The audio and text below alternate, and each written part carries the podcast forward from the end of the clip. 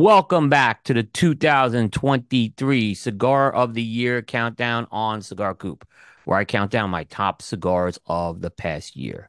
This has been an annual tradition on Cigar Coop since 2010, and this year marks the 14th consecutive year of this project. So now we are making our way to the upper part of the countdown as we go into the top 15. And coming in at number 15 is the EP Carrillo Inch Nicaragua number 60. Back in 2012, EP Carrillo would launch a line focused on large ring gauge cigars known as the Inch series. Now, large ring cigars are nothing new for Ernesto Perez Carrillo, as he was considered somewhat a pioneer in this area when he was with the La Gloria Cubana brand.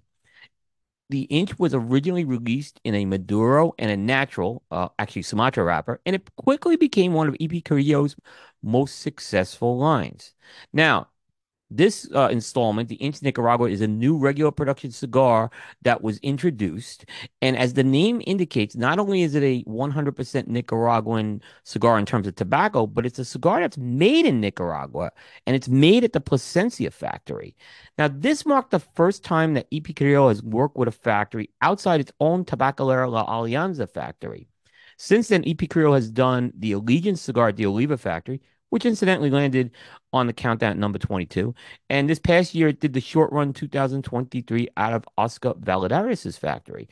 In all three of these cases, uh, the blends might have been made or produced somewhere else, but the blends were actually developed by Ernesto himself. Now, as we mentioned, the Inch Nicaragua is a Nicaraguan Puro. Now, it's not actually the first Nicaraguan Puro in the inch line, as the limited edition Ringmaster cigar released a few years ago was actually the first. However, Ringmaster still came out of Ernesto's factory in the Dominican Republic. So the Inch Nicaragua is coming out of Nicaragua at the Plasencia factory, as we said.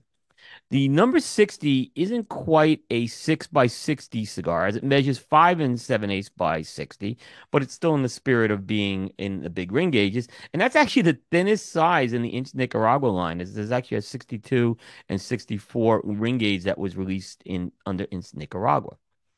Now, flavor wise, the Inch Nicaragua number 60 delivered notes of natural tobacco, wood, cedar, earth, and pepper. And this cigar starts out with medium strength and medium body flavors before both attributes uh, progress to medium to full in the second half for the strength and body. EP Carrillo now becomes the second company in 2023 to place two cigars on the countdown. We just saw Espinosa did it at the number 16 spot. Now, EP Carrillo has a great track record of success of the countdown over the years, as they have nine years at least placed one cigar on the countdown.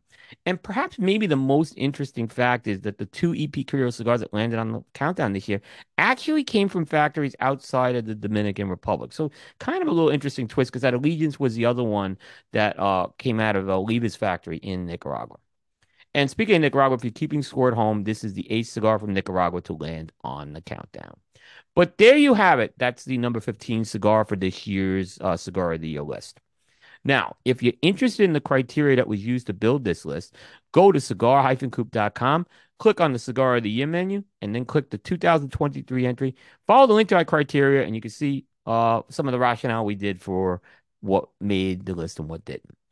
But today, we leave you with the number 15 Cigar of the Year, the EP Carrillo Inch Nicaragua number 60. You'll want to tune in tomorrow. The countdown is going to continue as we will unveil the number 14 cigar and we will most importantly find out who's next. We'll see everybody next time.